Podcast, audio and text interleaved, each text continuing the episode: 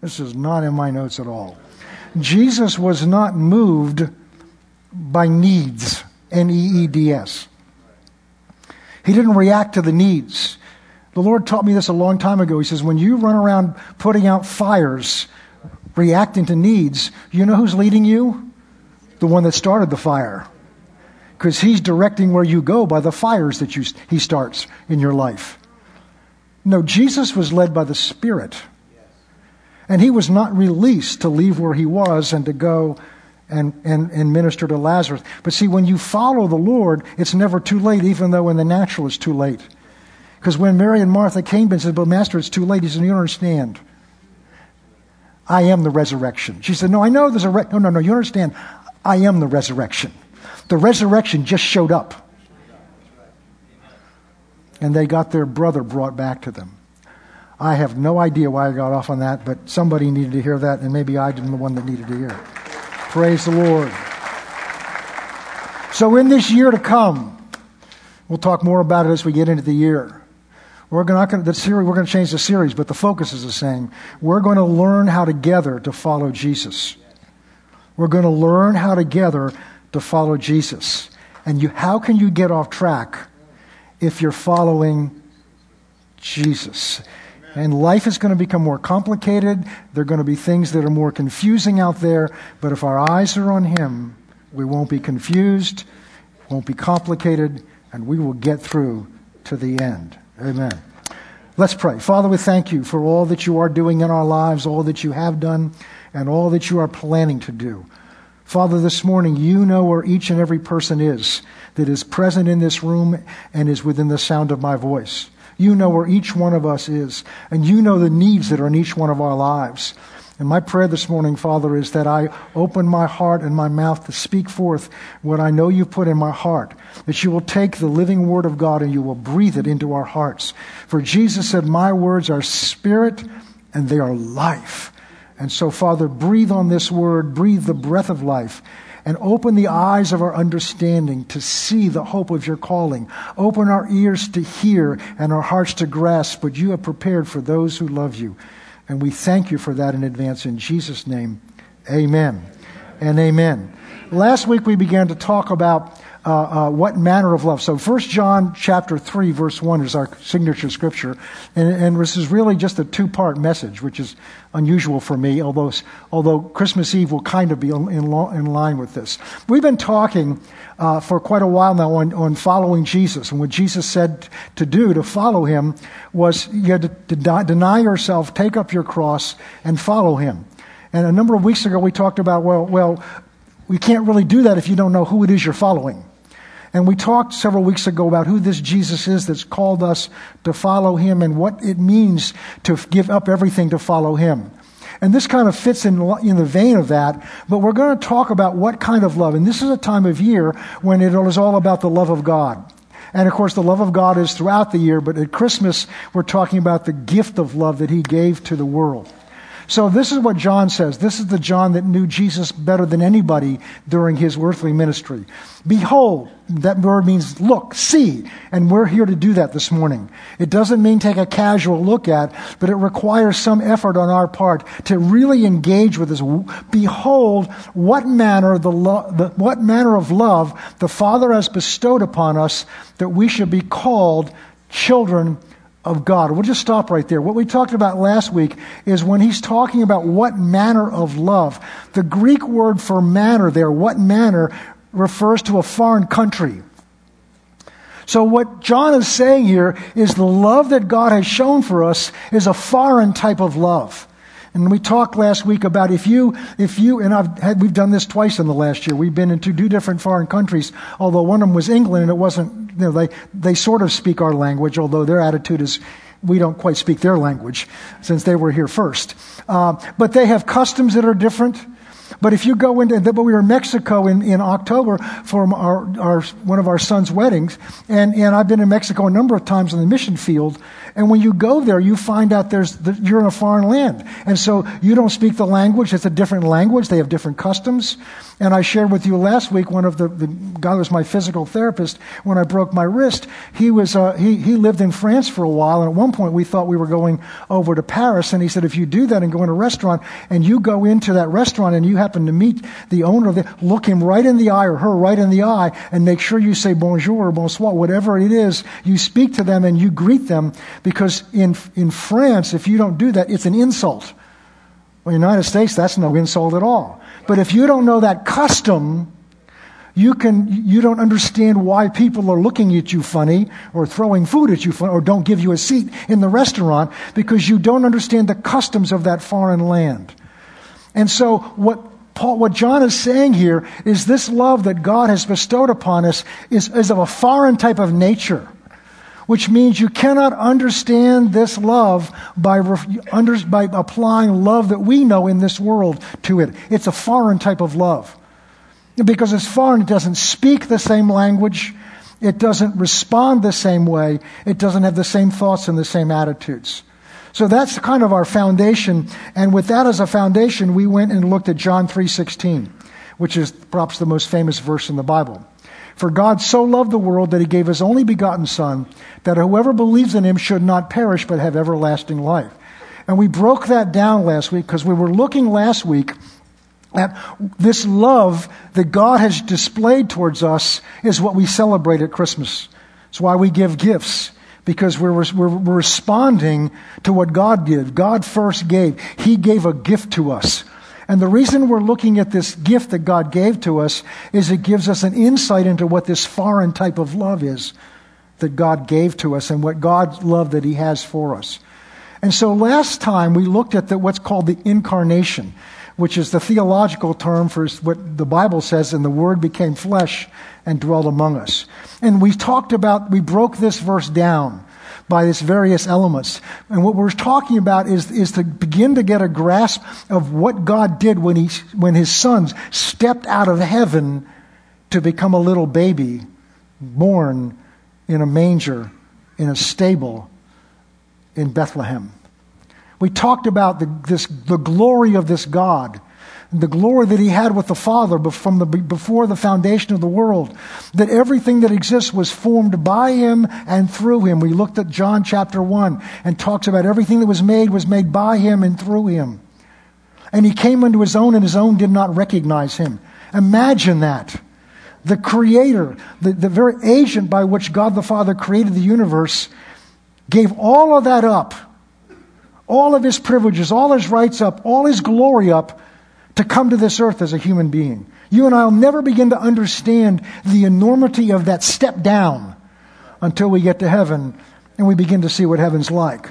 But we took some peeks into it because there are several places in the scriptures that gives us little insights into what it's like. And we're going to talk again this morning about one of those insights that it gives us. But not just to come to the earth and become a man. We just come here and just show up in kingly robes and with a, you know, you, you understand that, that, that he didn't walk around with a halo over his head. We've all seen those pictures, but he didn't have, because if he had a halo over his head, everybody would have known who he was. All right? They didn't know who he was until he was released at age 30 to, to begin his public ministry. He gave all of that up. Not just to come to earth as a human being, but to be conceived just as you were in a woman's womb. He carried for nine months and to come forth and be born through the same process you and I were born through. And the very first thing he laid in, other than his mother's arms, was a feeding trough in a stable in Bethlehem.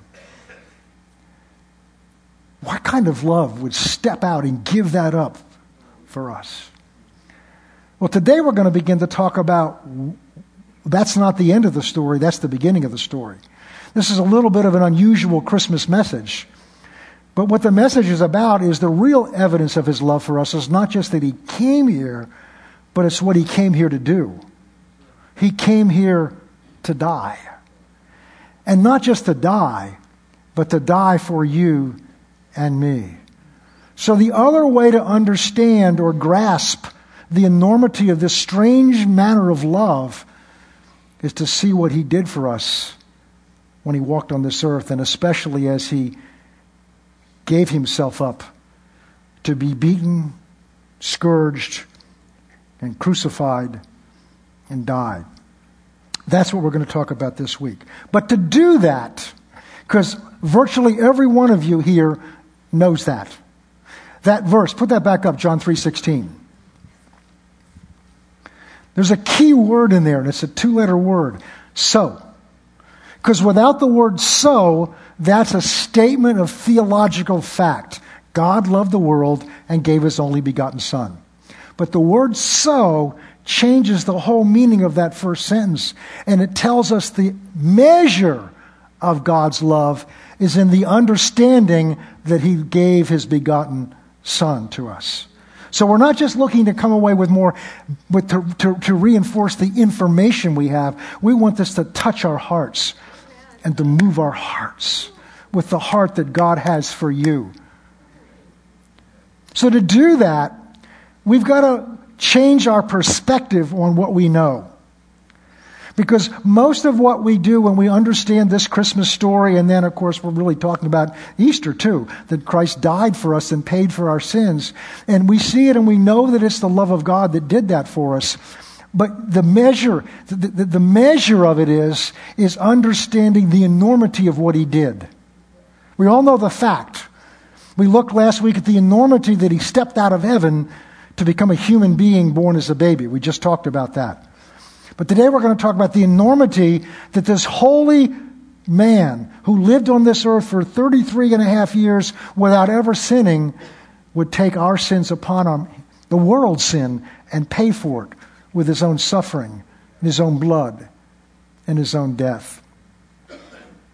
But to do that, as I said a few minutes ago, we have to change our, our perspective. And all this is in the notes you can, you can download. Because I really, if I began to look at this, this began to help me understand for myself. And it starts with the, the problem is, is how we see ourselves as compared to how we see God. And most of us know that, well, let's see if I, most of us know that, um, that, that God's holy and we're not. Right? We all know that, okay? But we don't know what that really means because we're so used to looking at it from our perspective. What we think God is and what we think we are. And what I've discovered in my life is that's what keeps me back from knowing the true depth and power of his love for us. And you'll, you'll see that as we walk this out together. So let's look at that. We know that God is holy, though we really don't know what that means. We talked a little bit about that last week. So to us, by and large, what we think that means that God is holy is that he's better than we are. He's a lot better than we are. He's perfect. He's much better than we are. All right, that's how we see him. Okay? And we evaluate ourselves by comparing ourselves with each other or with what we think God's like. So everything we know about God in terms of until we get on with what I'm going to talk about is based on what we understand about God and what we understand about ourselves. See, that, that point of view is what interfered with my receiving Christ for years. Because unlike some of you, I was a good sinner. And I don't be by that I sinned well. I was a good person. And I was a lawyer too. And still a good person. That's good. My wife raised her hand. That's good to hear. I didn't cheat on my wife. I didn't cheat on my taxes. I was honest, essentially, best I knew. I was a good person. I really was. So I'd look at you guys and say, I know why you need to get saved, but I'm, I'm fine. Because I didn't know why I needed. But here's the issue I was comparing myself to you. In this room right now, there are some of you that are feeling warm physically. Some of you may be feeling cold. Some of you may be asleep and not feeling anything. so, my point is, but there's one temperature. And how you experience that temperature base is based on what your body is, heat, your body temperature is in relation to it. And the same is true with righteousness and holiness. So when we compare, evaluate who we are by comparing ourselves with where other people are, if you hang out with rotten people, you'll feel good about yourself. All right? But you ever get around people that are just, you know, boy, every word out of their mouth is just love. They're the most generous, wonderful, giving people you want, and you feel like you're a piece of junk because you're comparing yourself to them. And then we have some image of what God's like. God's holy. He's good. He's wonderful. He's perfect.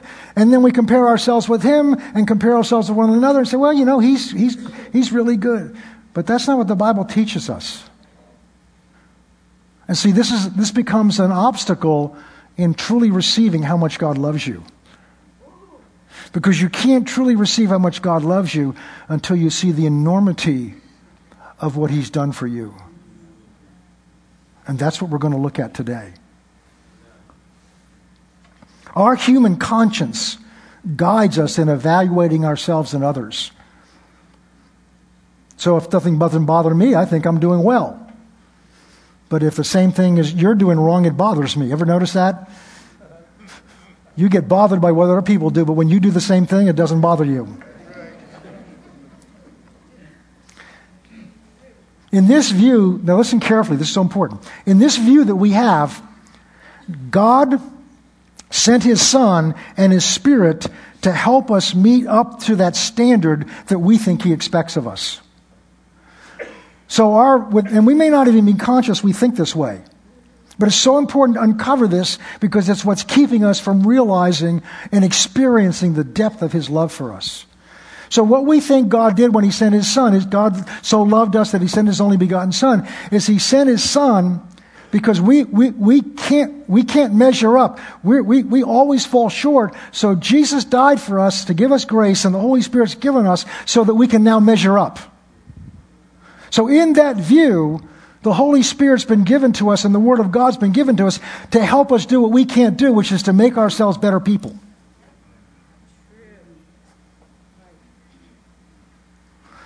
And the ultimate goal of that, although we would never think so, is to get to the point where we finally say, okay, I got there and now I don't need, don't need him anymore because now I've arrived at that place that I think I need to be. I'm better than you are. Everybody following me on this? It's, it's, it's, a, it's a different way of thinking, but it's the way we think by and large. But it's a, it's a block to experiencing the depth of his love because all we think he's done is Jesus came and died for us to help us so we can be improved versions of who we were before we received him. And so, in that view, we're trying to help him. So, we need his help so that we can be better people, better Christians.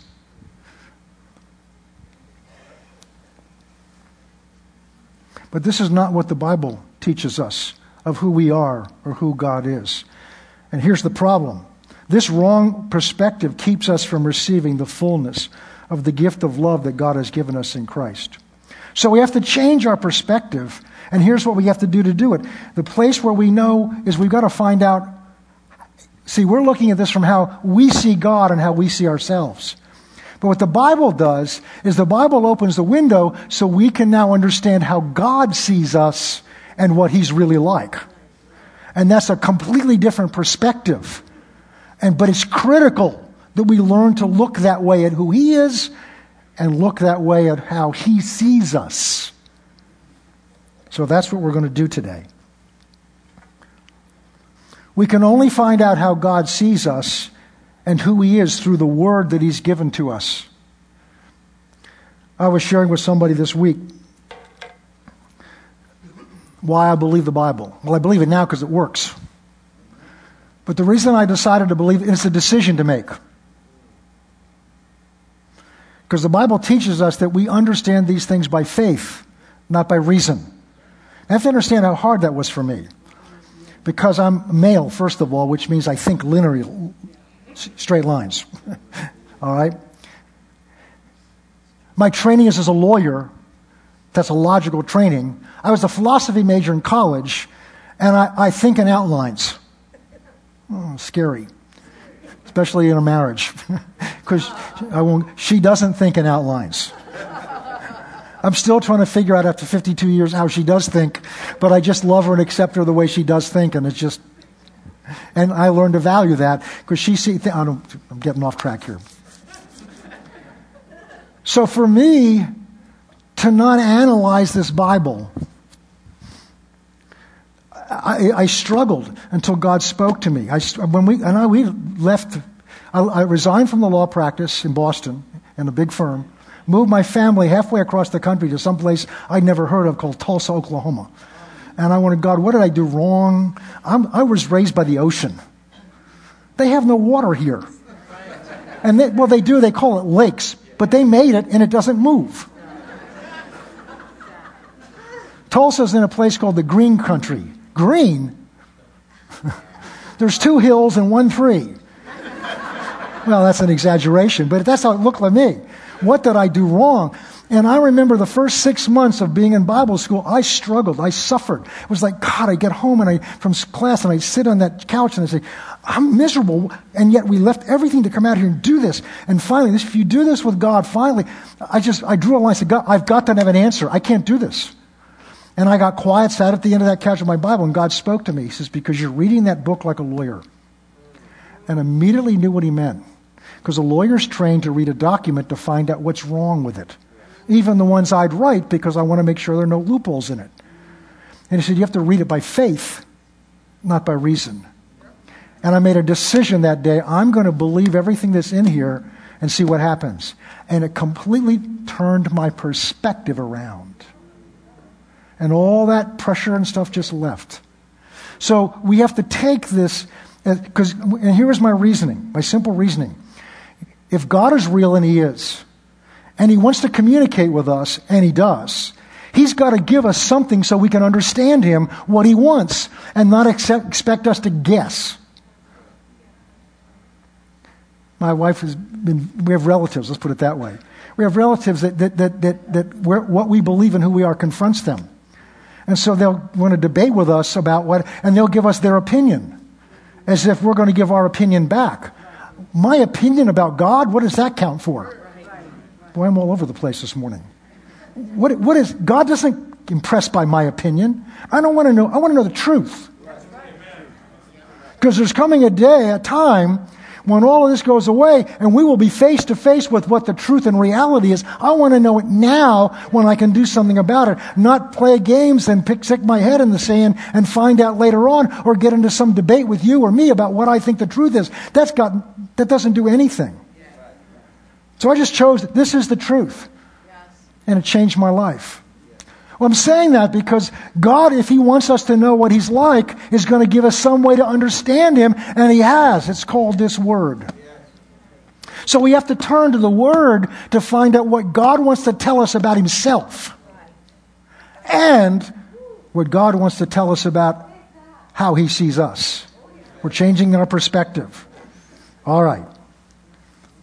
We saw a little bit of this last week when we looked at Isaiah chapter 6, which was, was the story of Isaiah the prophet, the, a very holy man by our standards. He was, he, he was extremely holy. He was, he was an, an intelligent person, raised in, in the, among royalty. He may have even had royal blood in him. But he was a very holy man. And before God could release him into his ministry, he had a vision. Now, we don't know whether he was physically taken there or it was a vision in his heart, but he was taken to the very throne room of God.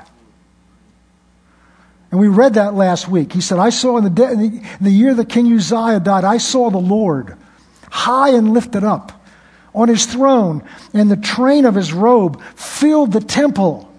And when the voices spoke, the pillars of the, of the, of the temple shook like this. And there were angels, their whole job was 24 hours a day, although there are no hours up there, continually circling around his head, singing, Holy, Holy, Holy. And when I looked at him, I fell down because I realized how holy he was. And I am a man of unclean lips, he said. So here's this holy man, when he saw the pure holiness of God, saw who he was in relation to that pure holiness, and he fell down powerless and said, I'm a man of unclean lips. And then the angels went over and took a t- coal off the fire that, of incense that burns and touched it, purified his mouth. But he couldn't do that until he saw how unholy he was. He couldn't receive the grace God had for him until by God's grace he saw how unholy he was compared to God's perfect holiness. We sing Amazing Grace so often, and it's a wonderful song, but I, it, it, so often we skip the second verse. Now, the version people sing nowadays does have it. Amazing grace, so sweet the sound that saved the wretch like me. I once was lost, but now I'm found. Blind, but now I see. It was grace that taught my heart to fear, and grace my fear relieved. What was the fear from? When John Newton, who wrote those words, saw who he was in the sight of God, it brought fear into his heart because he saw how lost and hopeless he was. And that's what opened him up to receive the love and the grace you can't fully receive God's grace and love until you see how utterly lost you were without Him. I think it's Peter writes in one of his letters, to whom much is forgiven, they, they love much. To whom little is forgiven, they love little. Well, much is forgiven. We just don't think much was forgiven because we didn't think we needed a lot to be forgiven. Well, with that change of perspective, let's go to Romans chapter 5. That was the introduction. Don't get nervous. Patriots aren't playing today, so no, I'm just joking. I'm just joking. I want you to hear this. We're going to read down through the, through the first 10 verses, and then we're going to go back and take this apart because this is something I've been meditating on on and off all year. And what we're talking about is in here. But if you don't have that background of what we've just talked about, you'll read through this and you'll say, yes, that's true, that's good. But this is powerful to communicate the love of God. Therefore, having been justified by faith, we have peace with God through our Lord Jesus Christ, through whom we also have access by faith into this grace in which we stand and rejoice in the hope of the glory of God. Not only that, but you also glory in tribulations, knowing that tribulation produces perseverance, persever- perseverance, character, and character hope. Verse 5. Now hope does not disappoint. Why? Because the love of God, that's the love of God for you. The love of God has been, has been poured out in our hearts by the Holy Spirit who has been given to us. So we're not waiting for God to love us. We're not waiting for God, God's love to come down out of heaven for us. God's love was, when you received Christ, all of God's love for you was poured out into your hearts. You are right now, if you are in Christ, you are, have, are containing in your heart all the love that God has for you. You're just not experiencing it.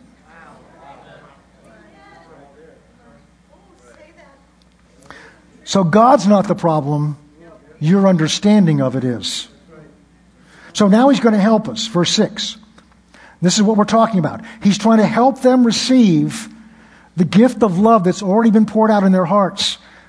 And we're not walking in it, we're not experiencing it because we don't see yet what he did for us.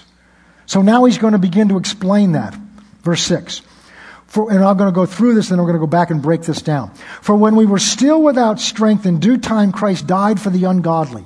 For scarcely for a righteous man would one die, yet perhaps for a good one, some might even, would even dare to die.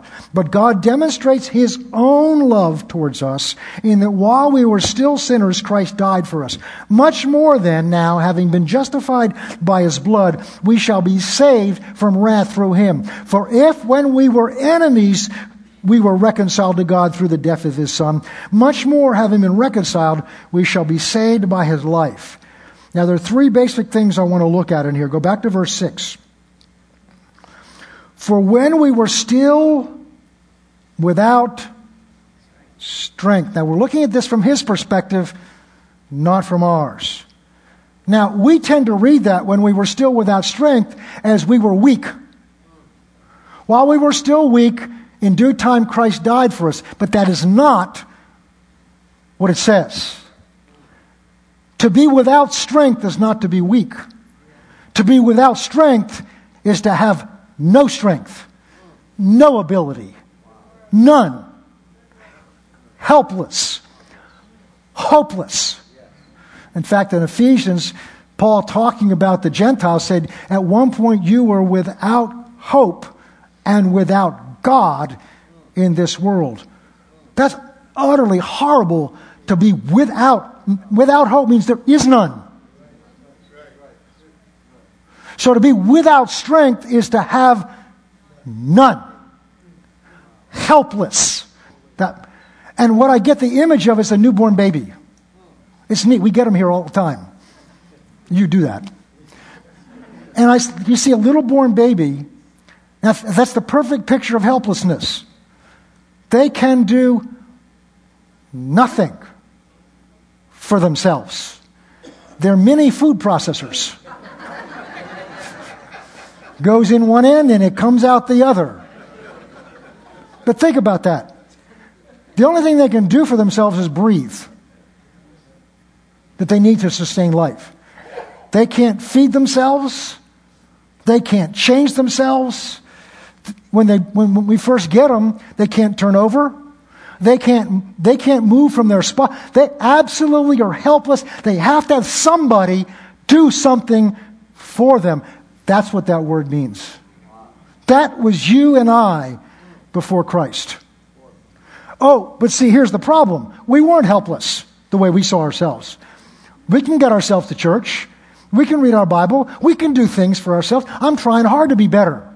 But the way God sees it, for you to go from where you were to where He, need, where he is, you're utterly helpless. What changed my life was a verse in the Bible, which we'll look at later on by faith. is that, is that, because again, I said I, I was a good sinner. And I was reading through the, the, the um, I was reading through the, uh, the Sermon on the Mount. And I got to the verse where Jesus says, and be perfect as my Father is perfect. And it hit me. Literally the words out of my mouth. I can't, perfect? I can't do that. If, I, if he expects me to be perfect, I need somebody to save me. And I heard my own words. But it wasn't until I saw how, what God expected. Because he's a holy God.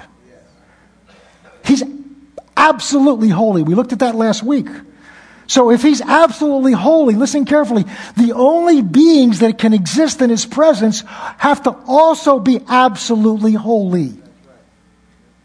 Because any unholiness dies in his presence.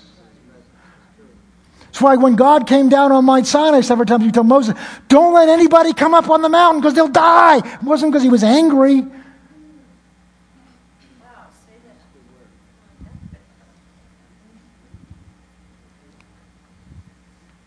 When we were still without strength, utterly helpless, and hopeless. This is hard for us to accept because as long as we're trying to contribute to our own salvation, as long as we're still trying hard to get there, that means we've not yet accepted that we were without strength. We think we can contribute something.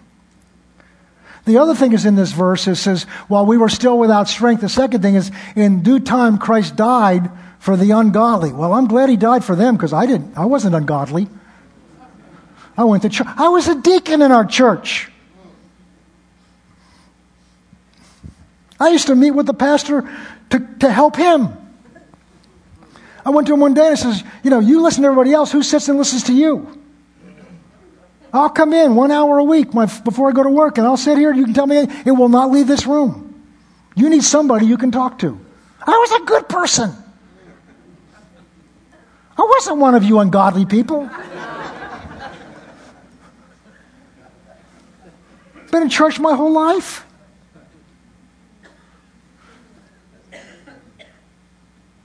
But it's not what's ungodly to us, it's what's ungodly to him. See, ungodly doesn't mean a bad person.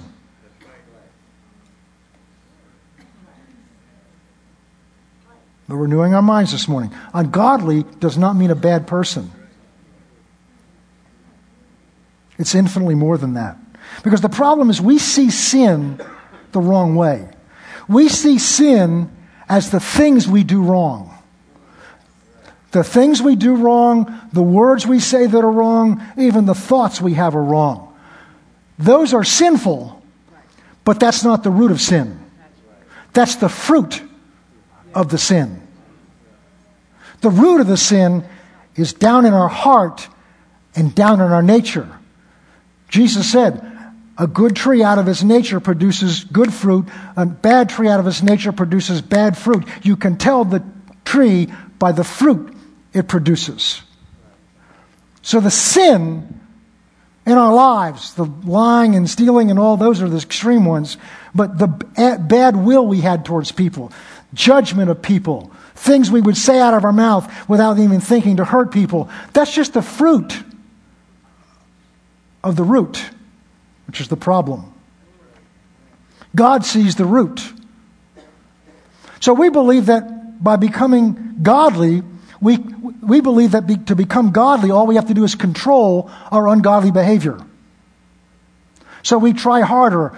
You know, so today I come to the end of the day, Lord, I started the day and I promised you I would tell the truth every time I opened my mouth. I promised you that I would be kind towards everybody, and I did well until one o'clock in the afternoon. and then I lost it, Lord. I'm sorry I fell short today, and that's kind of the image we have. So I, I was partly godly and partly ungodly today. Isn't that how we think?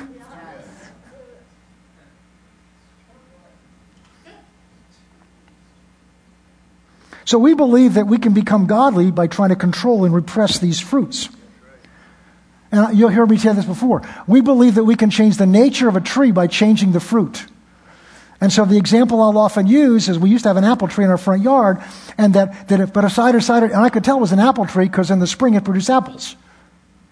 They were rotten because it was a bad tree. And I could tell it was a bad tree because the apples were rotten. But suppose I wanted it to be a pear tree. You know what? I'm starting to go to church and I realize we're supposed to be pears and not apples. So I'm going to go to the grocery store and I'm going to buy a bunch of pears, a bunch of good deeds, and I'm going to glue them to the branches of my apple tree. And, and that's going to make me look like an apple tree. And we all know what's going to happen. The first time we get wind and rain and a storm, the, the pears are going to fall off the tree because I glued them on from the outside. They didn't come out of the nature of the tree. And the, the, the, the, the sins of life that we'd committed came out of our nature. And we're going to look at that nature for a few minutes. God sees the problem in its very nature. And the, here's the problem. At our core, we were selfish and self centered. At our core, we were rebellious. Say, I wasn't rebellious. Well, did you, did, you, did you love God with all your heart? Is every decision you made based on what was going to give glory to Him? Or did you have your own will that you wanted to assert your own way? God can't tell me what I'm doing. That's rebellion. It started in the garden.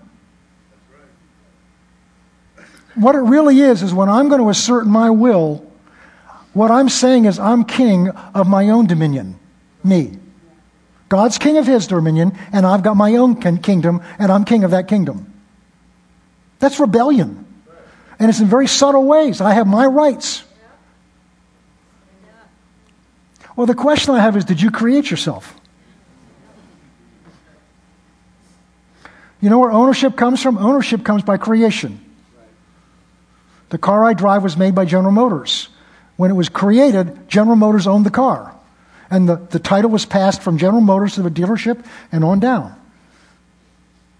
There's a title deed for you by the creator of you, and your name's not on it.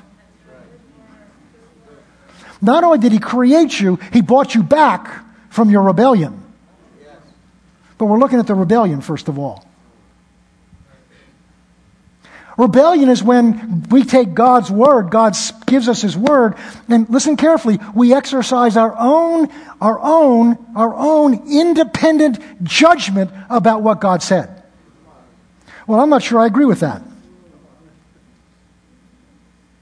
It's God. All authority is his, and I'm going to question him. That's rebellion. So it's not so much the lying, it, it's the inner th- attitudes of the heart towards God, who created us for His glory, for His pleasure, not for ours, for His. That's how we were ungodly in His sight. And here's the problem we can't change our nature by ourselves because it's our nature. And the harder you try to change your nature, the more you reinforce you're doing it for yourself. I got to change my nature because I don't measure up to God and I want God to love me and think good of me. That's still based on me. I don't want to go to hell. That's still based on me. I don't want to, I don't want to, I don't want to. This is what God threw to me this summer. Spirit of God just opened my heart and says, You don't really love him. So what do you mean I don't love him? I've given all kinds. You don't really love him, because everything you're still doing is what he's going to think of you. And I broke. My God, I'm still selfish. she already knew that. I didn't have to pray, I just had to ask her. but when I did that, my heart opened up to receive his love at a level I've never received it before. I was so joyous, so bounding with joy. If, oh, um, I felt a burden lift off of me at looking how rotten I was. Behold, what foreign type of love this is. And it takes God grace so that we can even begin to see that. Verse 8. But God demonstrates his own love towards us his own love towards us, his foreign type of love towards us. He demonstrates it. That's not past tense, that's a tense in the Greek that's continuous. He demonstrates his own love towards us, and that while we were still sinners, Christ died for us. Remember, he did this for us before we ever came to him. He did for this over 2,000 years before you came to him. In fact, the Bible says in Ephesians that God already did this in mind before the foundation of the world because He knew what you'd do. He knew how ungodly you'd be in me. Let's go down to verse 10. So we've seen that, that, that um, we've seen that, first of all, we were without hope. We've seen secondly, or without strength. We've seen secondly that how ungodly we were. Now we're going to look at the third thing, verse 10. This is even harder to grasp. For if while we were enemies, we were reconciled to God through the death of his son, how much more being reconciled we should be saved by his life. Now we're looking at how God sees us, not how we see ourselves. Because I read this, how was I ever your enemy? I didn't protest against you. I didn't kill prophets. I didn't say nasty things. I believe in you. How could I be your enemy? But I'm looking at it from my perspective of what I think that means, not what God says it means and how He sees what I'm doing. So, what does it mean that we're his enemy? We were his enemies. Well, the word enemies is an interesting word in the Greek. It means an adversary. It means one whose actions and attitudes are adverse to someone else.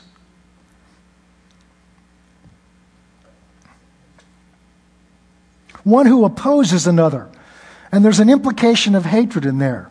And in order to understand this, you've got to understand something else. We're not going to look there, but Luke 10 19 says, Behold, I give you authority over Satan and all the power of the enemy. So there, God declares that Satan is his enemy. He's, he's in other places called the adversary.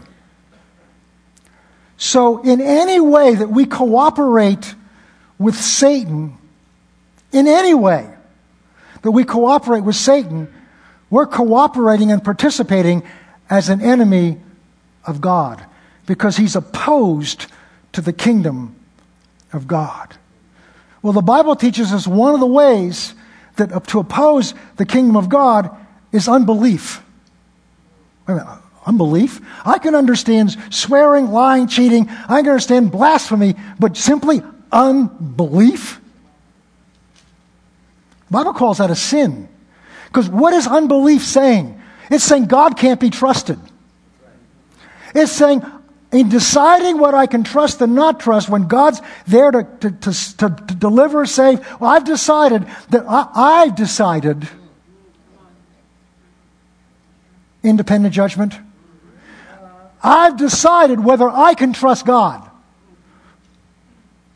When we get to heaven and see those things, we're going to go, what was I thinking?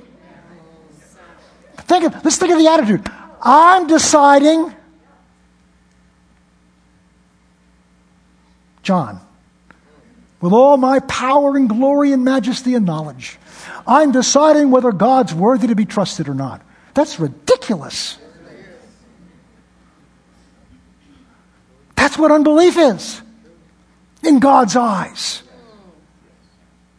Jesus, when, when the disciples would do things which, like Peter, one of my favorite stories, where Peter's walked on the water. Actually, walked on the word come, but we'll talk about that later. He walked on the water.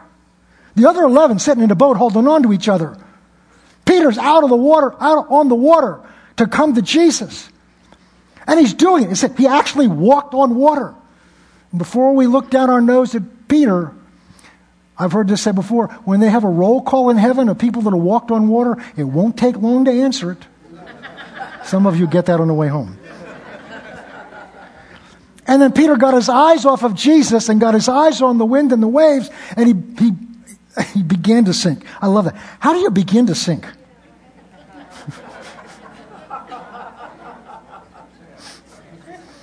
if I step out in a pond there, I don't begin to sink. I go, whoa, right down. And Jesus catches him, means he's right there even when you fail, and brought back to the boat. And Jesus said to Peter, Wow, Peter, Look, you tried hard. You did something the other 11 didn't. You stepped out of the boat to come to me. Wow, I'm so proud of you. No, that's not what he said at all. He rebuked him. He wasn't angry at him. He said, Why did you doubt? You were doing it. You were, he, he could not, this is a little insight, he couldn't comprehend unbelief. He's really saying, How? How could you doubt? I don't understand it. Why? Because he knows the Father. He knows how trustworthy and reliable he is. He is the Word.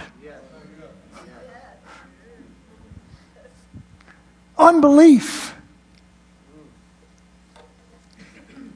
Enemies. So we were adverse to him.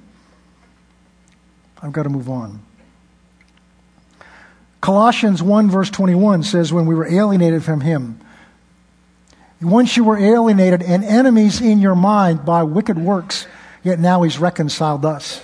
So, from God's perspective, not ours, we were his enemies because we opposed him.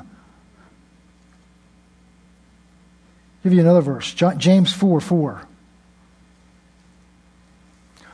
Adulterers and adulteresses. Well, that's a good way to start out. But he's talking about spiritual adultery. Now, what is adultery? Adultery is when you break a covenant you've made with your spouse. And in that covenant, you have vowed before God that that is the only person with whom you will experience sexual intimacy and pleasure and have that need and desire satisfied and met. Only with that person. So spiritual adultery is when we've broken our covenant with God and we're now having other sources to meet our needs and to be the source of our pleasure. God sees that as adultery. Oh, getting quiet in this Presbyterian church. And here's what it is. Don't you know, like we ought to know this, that friendship with the world is at enmity with God. It doesn't mean we're not to be in the world and love people, but, but when the world is the source of our meeting our needs? Well, we have to be approved and accepted by the world. We've made ourselves his enemy. I don't know about you, but I'm beginning to see I need some grace.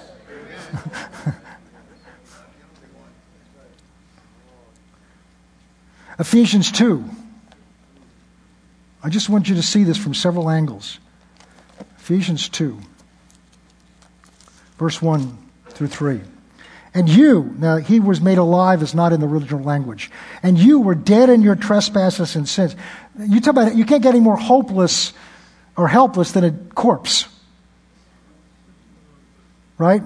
And God's saying you are corpses spiritually in, in your sins and trespasses, in which you once walked according to the course of this world, the way the world goes, according to the prince of the power of the air, that's Satan, and the spirit that now works in the sons of disobedience. This is how God used to see us. Among whom we also conducted ourselves in the lust of our flesh, fulfilling the desires of the flesh and of the mind, and were by nature children of wrath. The issue is our nature. We're going to look at a few minutes that start in verse 4. But to do this, let's go back to Romans 5. We're going to come back here. Romans 5. So that's how God saw us. That's who we were before we came to Christ. Verse 8. While we are in this condition, but God demonstrates his own love towards us. So while we were like that, ungodly, helpless, rebellious, his enemies, just take his enemies. While we were his enemies, God did what we talked about last week. He sent his precious holy son, the most precious part of him there was. And he sent him to be humbled as a baby to grow up with the purpose of the right time, at the appointed time, to submit himself into the hands of ungodly men, to be spit upon, to be mocked by both Roman officers and by the, by the Jewish guards. And when that was done, to go through the most horrible beating that man has ever come up with, a scourging. Most men didn't survive it. And when that was done, to be nailed on a cross, a death that normally took two to three days, absolute horrible agony. And if that wasn't enough, on that cross, God took your sin, my sin, the sin of all the world, even those he knew would never receive him. He took that sin upon himself and bore the full brunt of God's wrath and anger for our rebellion, our ungodliness, our pride. He bore it for us. And then, even more, when he died like that, he was taken into hell. And now he had to endure Satan's torment for three days until God came and raised him from the dead and brought him back to life. Behold, what manner of love? What strange kind of love is this? That God would do this. And He didn't just do it so we could get into heaven. That's nice if that's all it is. If He didn't just do it so we don't have to go to hell, that's really nice if that's all it is. But it's infinitely more. He did it 2 Corinthians says, He who knew no sin, verse 21. 2 Corinthians 5 21 says, He who knew no sin became sin. He took our sin so that we might be given His righteousness. Why would He do that? Because we have to have His righteousness in order to go into the presence of a holy God and stand before a holy God.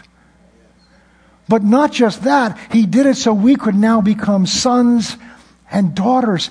He shared, he, he went through all this suffering for such ungodly, rebellious people as we now understand we are, so that he could share his sonship with such as us. Behold, what kind of foreign love is this? Let's go to Romans, Ephesians chapter 2 quickly. Go back there. And then there's one more place we're going to go. We're going to pick up having seen what our wrath was against our nature. But God, who is rich in mercy, God, for, to say God's rich in anything is saying a whole lot. God's rich in mercy. He doesn't just have it, He's rich in it. See, rich depends on what you already have. We've been in foreign countries where to be rich means you've got a bicycle because it depends on who you're with. On Wall Street, a bicycle just means you're a delivery guy that can take papers around. It doesn't mean you're rich. So, what is God? What is it that God has that's, that He's rich in? It's mercy. But God, who is rich in mercy, because of His great love with which He loved us, I love the Amplified us, because of and in order to satisfy the great and intense love with which He loved us.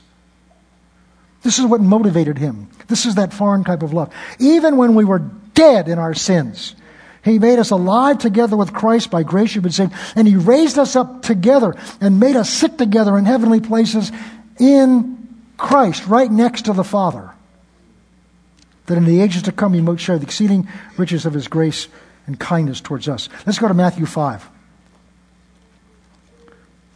And now we're going to show a contrast that Jesus gives.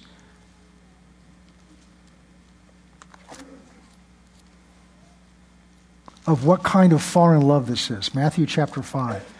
We're going to start in verse 43. This is about the middle of the Sermon on the Mount. And I've preached this before, but we're going to look at it from a different perspective.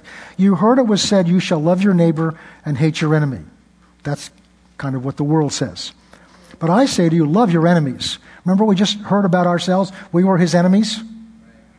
But I say to you, love your enemies Bless those who curse you.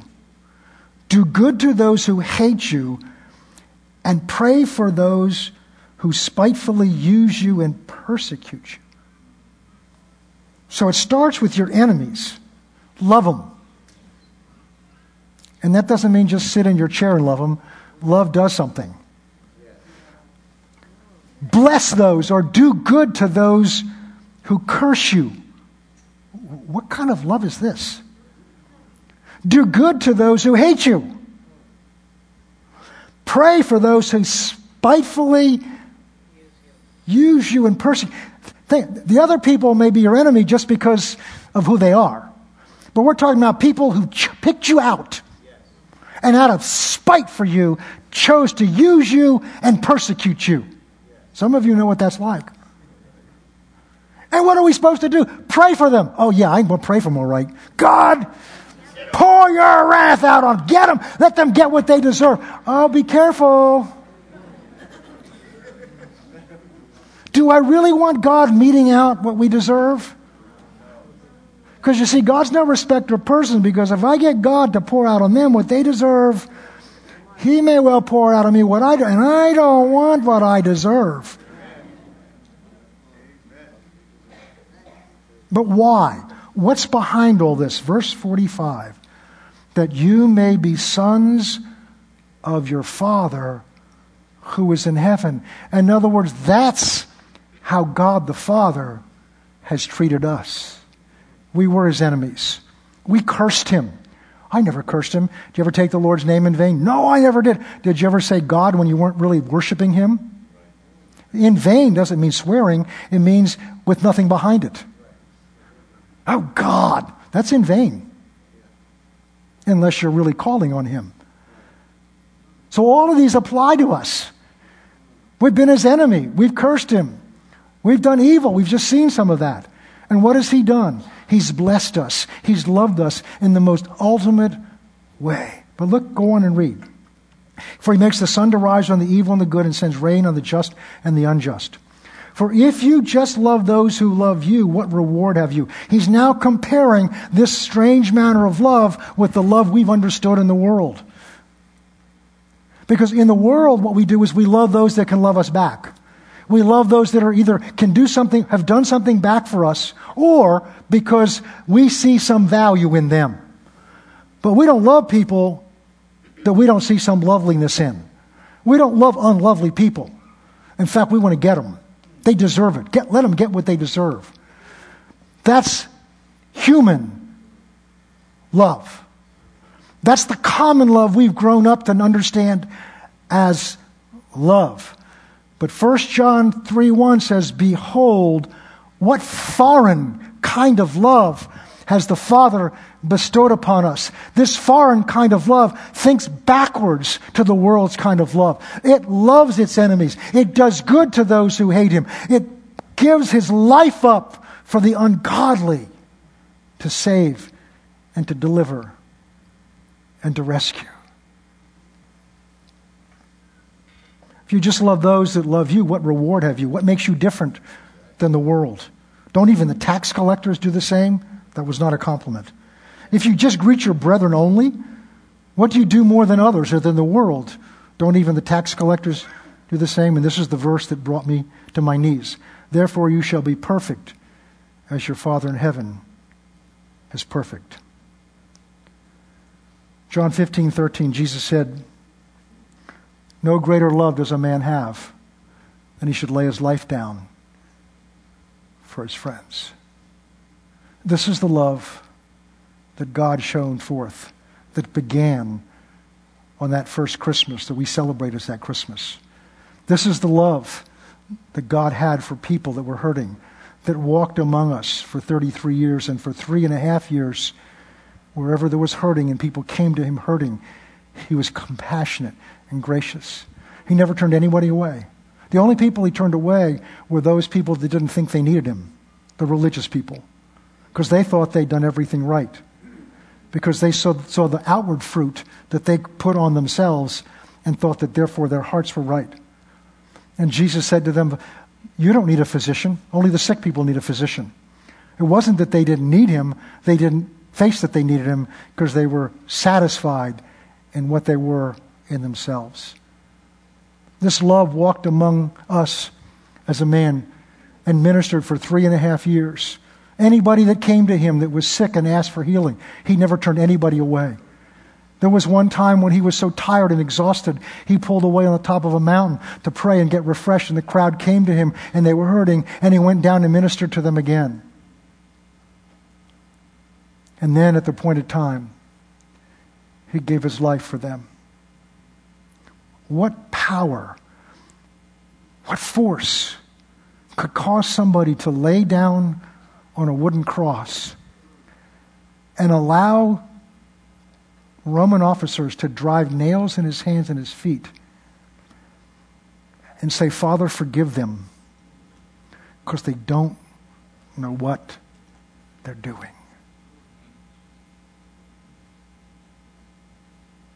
What foreign type of love is this?